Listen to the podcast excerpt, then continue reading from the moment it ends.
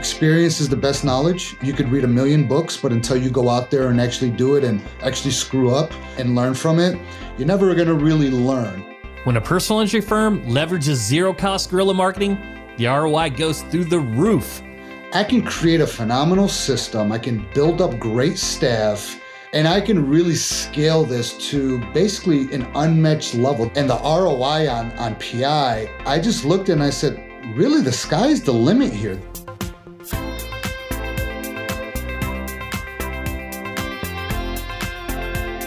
You're listening to Personal Injury Mastermind, where we give you the tools you need to take your personal injury practice to the next level.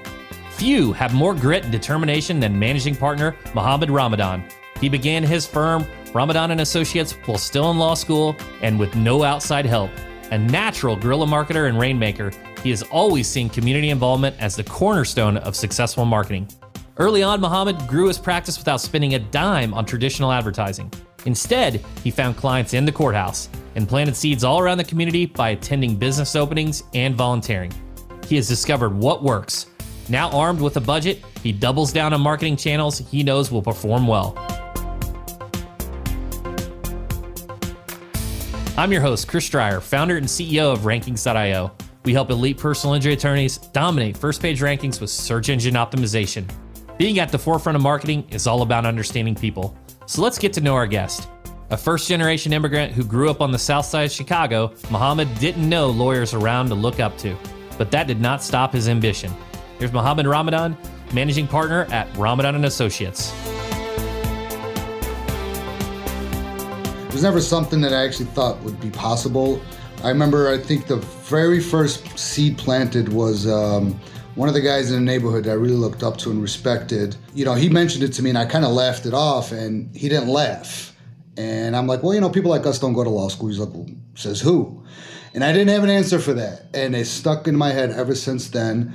So when I was in community college, I stayed in community college just because I knew if I didn't go there, I'm not going back to school. And, you know, I'll have some regular 9-to-5. And I knew I wanted to do something different.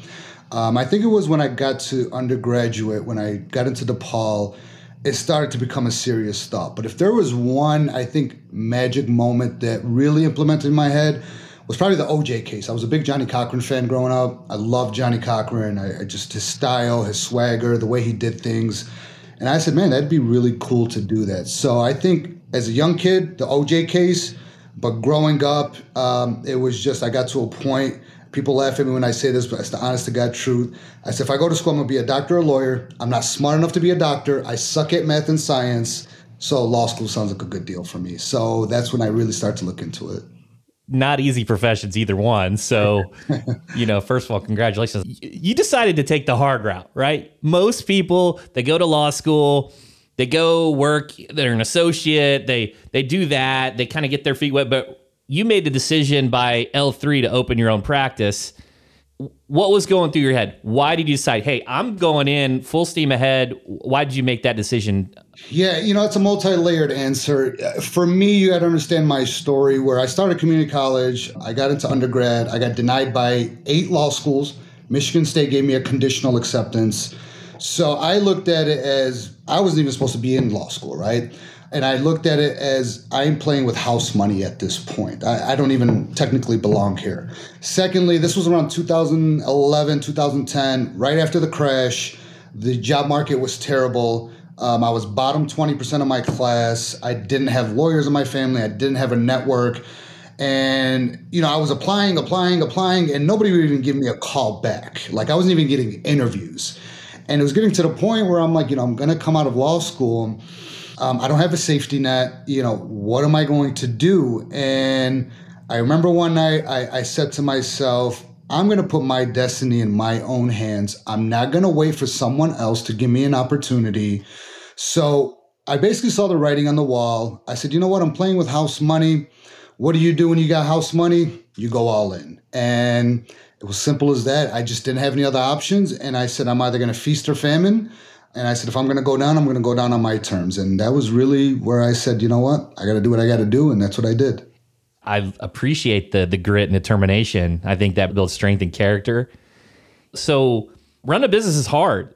you know, where did you learn to run a successful law practice? Is it trial and error? Like, did you have mentors? Where did this come from? You know, I've always worked. You know, my family's worked. You know, Middle Eastern culture, we're very big on entrepreneurship. It was something that was kind of embedded in our community. And I just looked at it where I hustled my way up to this point.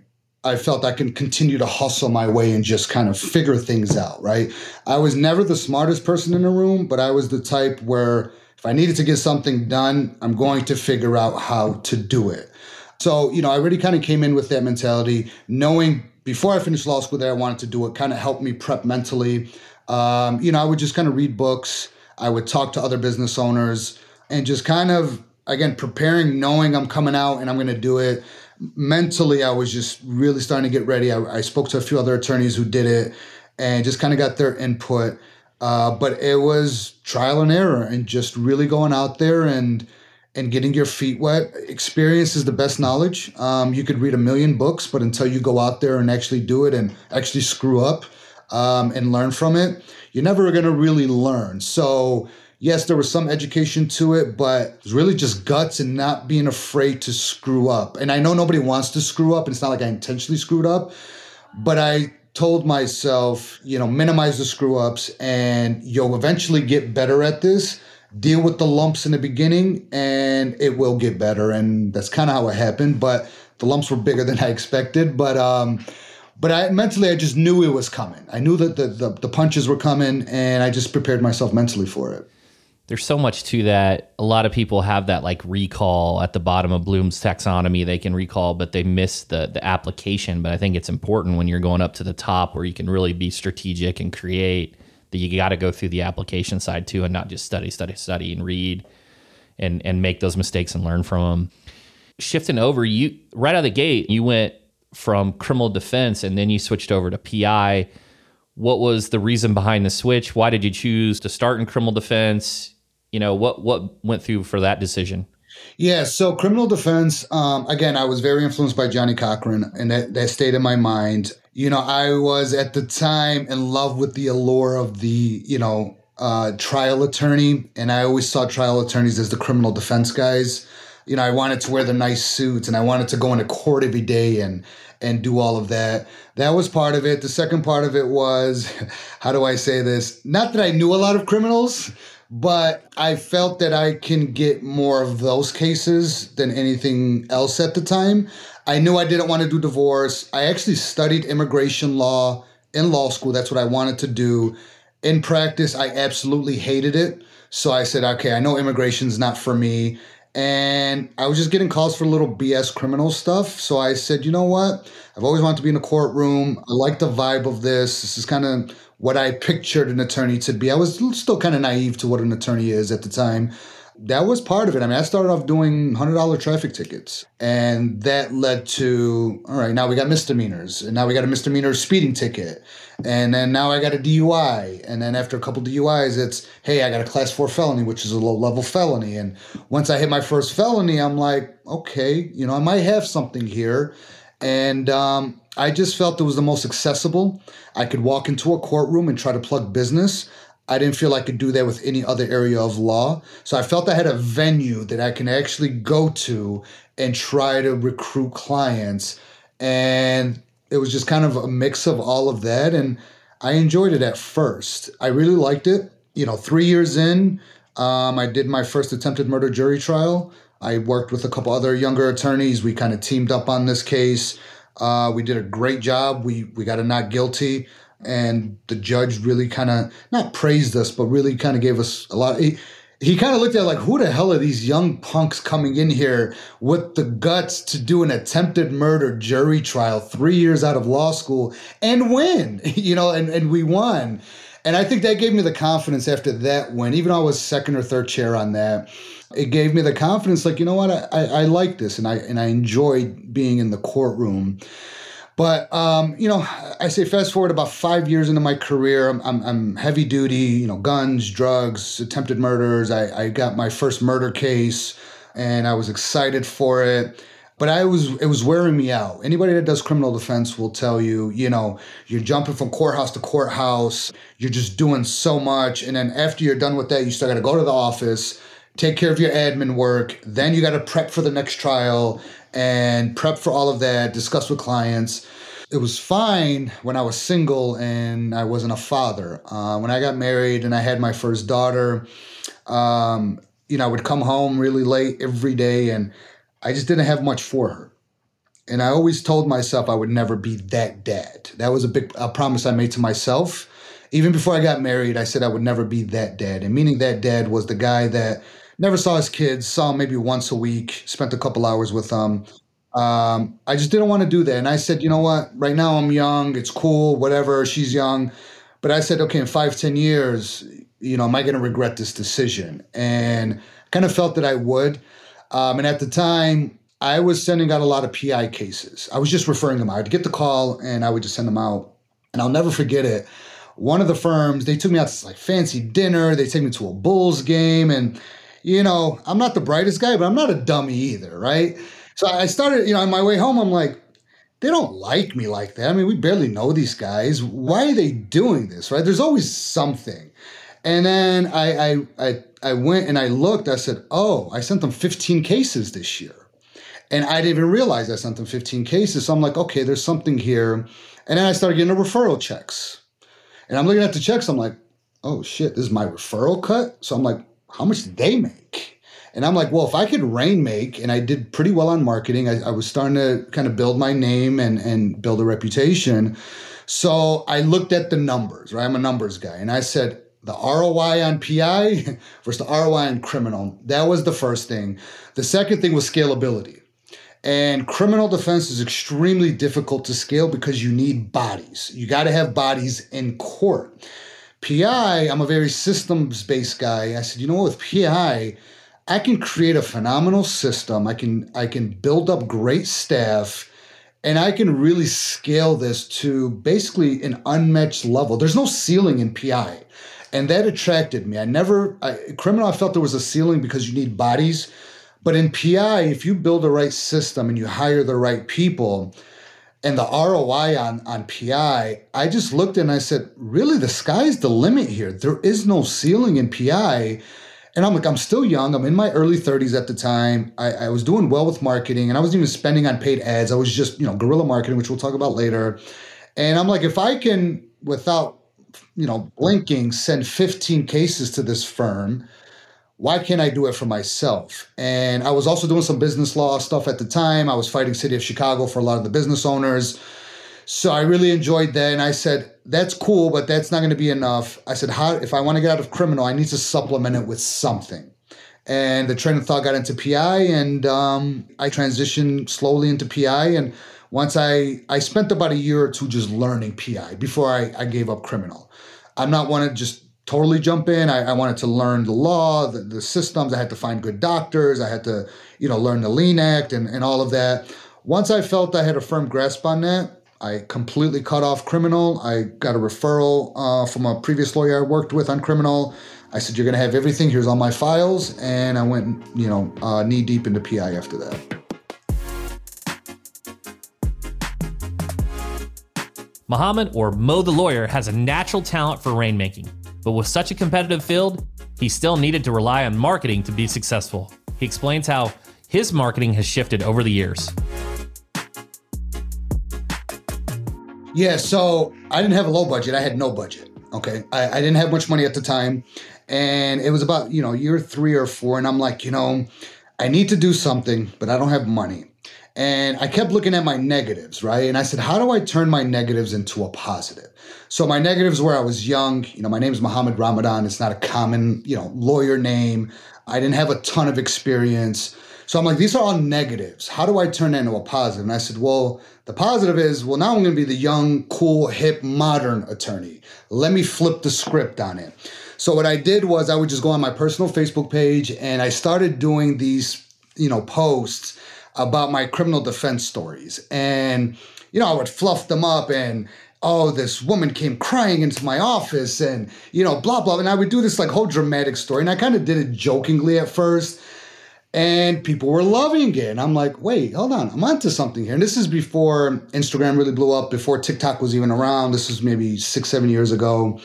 And I just started doing these posts and I'm getting DMs. People are seeing me on the street and say, hey, man, we love your posts. And I'm like, okay, this is pretty cool. Let me run with this. It's free. That was the first thing that attracted to me. I said, Facebook's free. I don't have to pay for this. I don't have money for billboards. I don't have money for radio. You know, I looked into all of that. I didn't believe in mailers. So I said, you know what, let me continue with this. And then where I really saw the power was I wanted to flip the script and test it, right? And what I mean by that is I did a video with a hip hop beat. I did a Kanye West. Kanye West from Chicago is pre-crazy Kanye West. So Chicago and Kanye West, he's really big out here. So I did the power beat. I did this like hype video. I rented like a Uber Black and I hired a videographer and I did this like really cool 1 minute super hype video. And I noticed in 3 days, I got 55,000 views for free. And I started looking, I said, wow, I mean, some billboards don't get 55,000 eyeballs on it, right? In 3 days. So I said, I'm onto something here. Now, I got a lot of backlash too, but the backlash confirmed my thoughts. The legal world wasn't ready for this. And I saw an opening for someone like myself to come in and be an alternative to the traditional legal world, right? Everything you saw from the legal world at the time was, again, an old white male behind a, you know, book stack behind them in a suit and tie that they've had for 20 years. And I realized through social media that the era has changed. People want personality in their lawyers now. They want to know who their lawyer is. They want to be able to relate to them. And once I saw that, I said, I'm onto something here. And I just nonstop. I just kept flooding it. Again, I got a lot of backlash, but the backlash was from lawyers. The actual people who I wanted to hire me loved it. So I said, screw what the lawyers are saying. They just don't know what the hell's going on. If the people who I want to hire me like this, well, let's just go all in at that point. And that's basically where I started. And once I saw the power of social media, it was game over from there. I think that, being candid, I think that's what really drew me to you. I was cracking up watching some of your TikToks. I mean, we joked before the show, I was about how most attorneys hate the show Suits. So I was kind of needling you on the intro about that. And I think that you are really entertaining, but also educational too. And it's kind of a mix. It's a nice balance because I think a lot of times attorneys will do too heavy on the informational. You just don't want to watch it, but it's mixed in a good balance. Or too goofy. Yeah. And you also have like a unique take on your perspective of the 5-second rule. So what is your take on the 5-second rule and how does that play into your marketing? Yeah, so I kind of learned the 5-second rule when I was just starting and I needed to drum up business, right? So in like my first year, what I would do is I would just put a suit and tie on and I would just walk around the courthouse.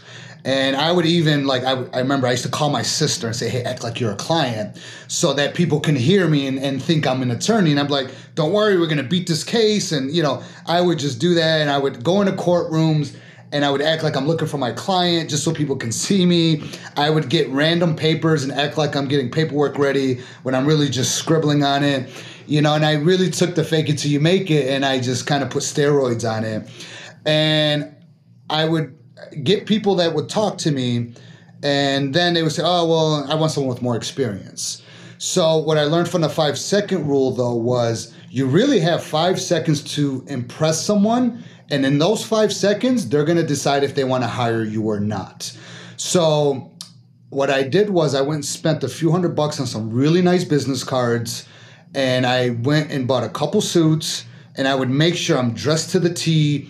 And the 5-second rule was you give a nice handshake, give them your very nice business card, smile, show confidence. And if you can do that in 5 seconds, you will get someone to hire you. And I had my first felony client. He got me out of the courtroom. He hired me from there. When we sat down in my office, I said, hey, man, I have to ask you, why did you hire me? You know I'm younger. I'm curious. He's like, honestly, Mo, you were the best dressed one and you seem to have the most confidence. So I rolled the dice and I'm going with you. And I said, wow, like people really do look at those things. And once I kind of learned that, yeah, every time I met someone, in my head, good handshake, good business card, smile, shoulders up, show confidence, and you'll get someone to hire you. Because when you don't have anything else, all you have is yourself. So sell yourself. The one thing that I think of when you say that, and I, first of all, that's brilliant. And that makes me think about reframing, even on the podcast, maybe dressing up a little bit more other than the Under Armour and stuff that I'm used to. But I've heard, every sales conversation is a conversation based upon trust. And it seems like those things were really contributing to that. It's like, well, if he can afford, like subliminally, they're thinking, well, if he can afford this super nice suit, these nice business cards, obviously he's very successful. Not knowing that's a sale rack suit that I bought at Men's Warehouse for like $90, but they didn't know that. So I grew up in fashion, so I always knew how to kind of per se look good without spending a ton of money. And I didn't have a ton of money anyways, but yeah, they didn't know that was an off the rack sale rack suit. They didn't need to know that.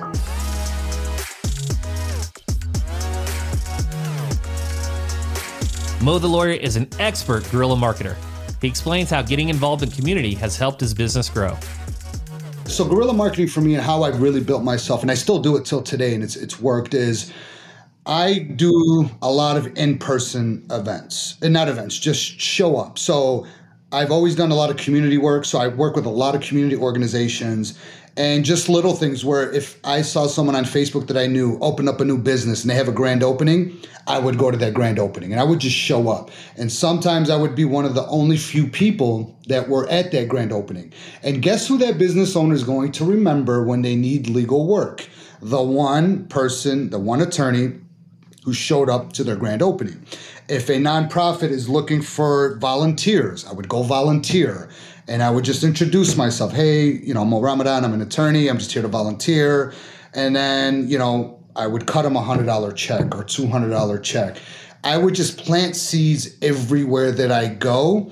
It might not be right away, but at some point, those seeds do grow. So when I say guerrilla marketing, it's really, being in people's face, being out on the streets, it's being at events, it's letting people know who you are. And all of this is free. Like, you don't have to give a donation, right? Go volunteer with them. And when you go volunteer, wear your firm gear. They're not going to tell you no. They're going to be more than happy to allow you to do that.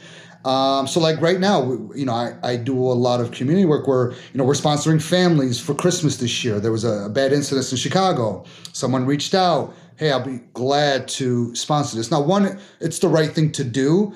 But two, I can promise you with 100% certainty, these families know anybody that's involved in a car accident, they're not going to look at your billboards. They're going to come and say, no, call this guy. He's in our community. He cares about us. And in injury law, you know this as well as anybody, they need to trust you and they need to know that you care for them.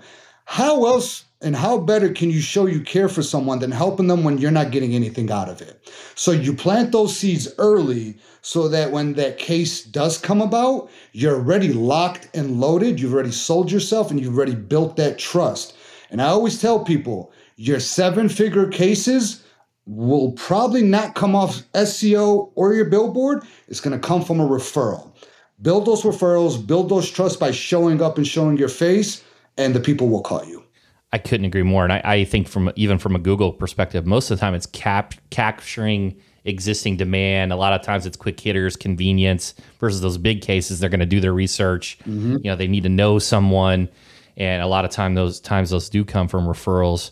The other thing that's, interesting is even these businesses can draw attention. And I saw like you were involved in one of the largest Chicago turkey giveaways. And people like that because it's not, you're not selling, you're engaging, you're trying to be helpful, and it makes you more likable from that, the no like trust in the middle of the funnel. And to show you how it works, so that is the largest turkey drive in Chicago. It's run by a guy named Steve. So I know Steve from way back through mutual connections. I helped Steve with something really small when I first started. So Steve is very well known in this city, and I owe Steve a lot because he hired me when I was younger and kind of gave me some of the credibility. So I didn't just take that and run. So now when Steve started doing events, he started this years ago, was small. I used to support him doing that. So then now it's blown up. Steve is much bigger than he was before. I can pick up the phone and say, hey, Steve, I need 1, 2, 3, or can you connect me with this group, or can you connect me with this organization? Sure, Mo, no problem. Because when Steve needs something, I give back to Steve. So, you know, it goes hand in hand. And I think a lot of attorneys miss that because they're always worried about the close. Sometimes your closing the case is 4 or 5 steps later, right? And most lawyers want to close on the first conversation. And you also got to know your city. We're a Midwestern blue-collar city. You know, we don't like fake, phony. This is not Hollywood, right? This is Chicago. We're blue-collar. If they smell bullshit, they're going to run away from you, right? So they'll know if you're genuine and if you're not genuine.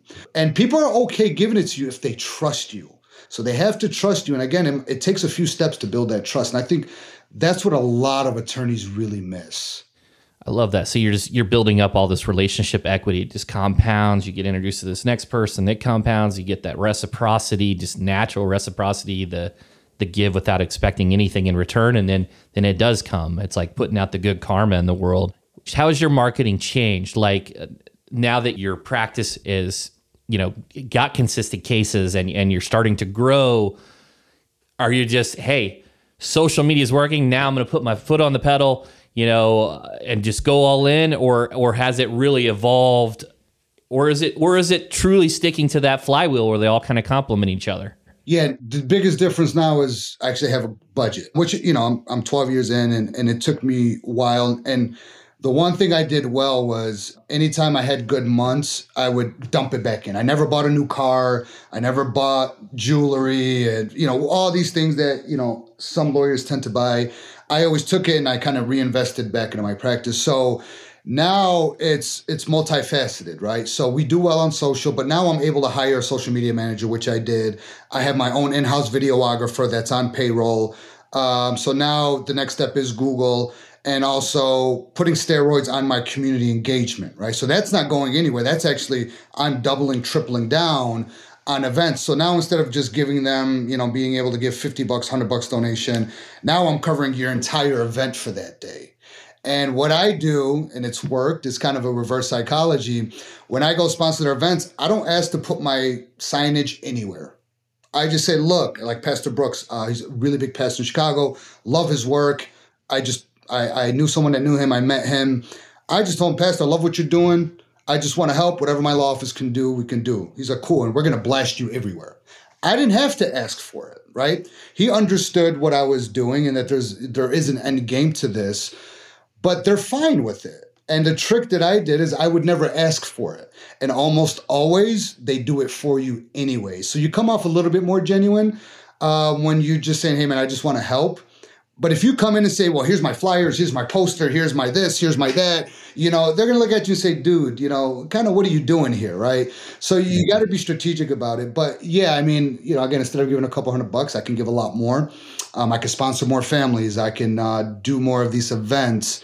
So the difference now is I can do multifaceted marketing ventures, and you know, now I have the budget to, you know, look into Google and whether it's PPC, SEO, LSAs, that whole thing. But I will never, ever, ever. The cornerstone of my marketing is my community engagement because that's organic. I could spend, it'll never go away, right? And you know this well enough. The moment you stop spending on PPC, you know, you're done, right? So if you build the organic, you build the trust within these communities, that will always be there for you. So you got to do a combination of both. I think that's brilliant advice. And I think that, you know, those relationships do compound and those businesses do get bigger. Most of the time you hear strategies where it's starting with Google or starting with the radio or the billboards, but this is really working out and it does have the ability to compound. You know, so how has success changed? You know, you said now you have a family and that dynamic. So what does success mean to you now? It's a very good question. I think that constantly changes. You know, 5 years ago, I would tell you success would be hiring my first paralegal, right? Now that I have 5 staff, it's I want them to make really good money, right? Like I want them all to be at 6 figures plus. That's a big goal of mine. I've always wanted a great staff that got paid really well. A success for me is creating great firm culture, where we all generally like each other, we treat our clients well. That comes from your firm culture. How your staff treats your clients is based on how you treat your staff. And I think a lot of people really miss that. So be good to your staff, treat them well, because they will then treat your clients well, who then pay you, and you could feed your family from it, right? So for me, success right now is building up my team and really being the law firm for the disenfranchised. You know, I grew up in areas that we didn't have access to attorneys, and we didn't know attorneys, and I always felt that people in our neighborhoods were taken advantage of. And I always wanted to build the firm that not only represented them, but gave them that A+, A1 service, as well as speaking their language, being in their communities. So the ultimate success for me is going into marginalized communities and knowing that they have a law firm that knows them, that cares for them, and is going to bust their ass for them, and is going to give them top-level service and not treat them any less because they live in a zip code that might not be the upper echelon. And that was one of the biggest reasons I went into opening up my own law practice. I wanted to really reset the standard of what marginalized communities get in return in legal services. So powerful. Amazing. Amazing. Well, I got one final question here. What's next for Attorneys of Chicago, and where can people go to learn more about you? I'm very big on Instagram. I love Instagram. It's my favorite. So you can catch us on Instagram. I'm Mo the Lawyer on Instagram and on TikTok. We're growing our TikTok right now. I'm still kind of learning it. So any feedback, I love feedback, guys. So if you guys see me, if you hate something, please tell me you hate it. If you love something, tell me you love it. At this point for us, it's really just continuing to grow our team, continuing to be embedded in communities. We're hitting different parts of the city now. You know, we're very south side based, so I'm doing a lot to go more west side, north side. So just really hitting different parts. I got a big project coming up next year where we're going to actually open up offices in these communities so we can then be a legal hub in the communities for these communities to come in. And we're going to offer free services where they could use our, you know, recording equipment, or if they need a center for kids to come in or anything like that. I really want to build this model law firm that's in communities with actual brick and mortar locations, and not just as, you know, as a for-profit service, but actually being a hub, a legal hub for these communities. So I've already kind of picked some locations. So that's going to be the next big thing that I'm working on. But I really think I can really set the standard on community engagement by being embedded and having a location in these communities. Some communities that lawyers won't even drive through, okay? So it's communities that I'm familiar with that I know if people just saw it and got over the reputation, they would love it. But let me be the first one. Let me show proof of concept. I do think law firms should be more embedded in their communities more than we are. Let's take it back to the old school essence of what lawyers were. We are the representation of people. We stop the government from overreach. I mean, we play a very vital role in our communities, in our system, in our great country. Lawyers play a very important role. Yes, we're here to make money. I never hide from that. I can't grow and I can't help people if I don't get clients. So we need money to do that. But you also keep in mind who we are, what we do, and I just hope lawyers remember that and remember what our ultimate goal is as attorneys. Zero-cost guerrilla marketing can make any firm more profitable by building trust and relationship equity. Social media, volunteering, attending grand openings, and donating to causes are all great ways to get started. Be aware of the community you're looking to engage. Understand them. In some towns, plastering your firm all over a sponsorship event could come off as spammy, while in others, wearing a bit of swag when you volunteer could drive more referrals.